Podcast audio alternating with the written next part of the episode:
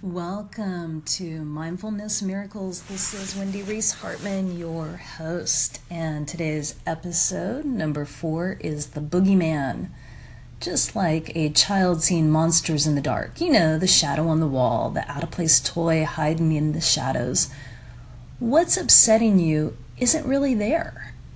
Just like those monsters in the kids' room isn't really there. You're probably thinking, I've lost my mind. Of course, what's upsetting you is there, and you have proof, right? Wrong.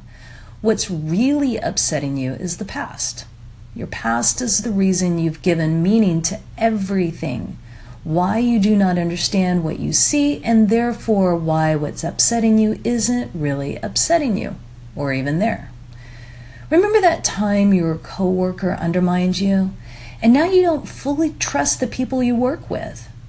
Not everybody acted in such a harmful way, but the net is cast on the lot. We project our past into our future, often subconsciously.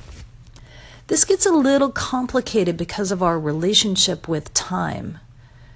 We have to be willing to surrender the meaning we give time, past, present, and future, in order to be free from what's really upsetting us. Imagine holding a cup do you see a cup or do you review your past experience of cups? What do you really know about the cup outside of your past experiences, learned about cups, or this cup in particular? So let me ask you do you really see the cup or do you merely see your past? In today's inspired action number four, we're going to dig into what we really see isn't really there. So come on over and join me. I'll see you there.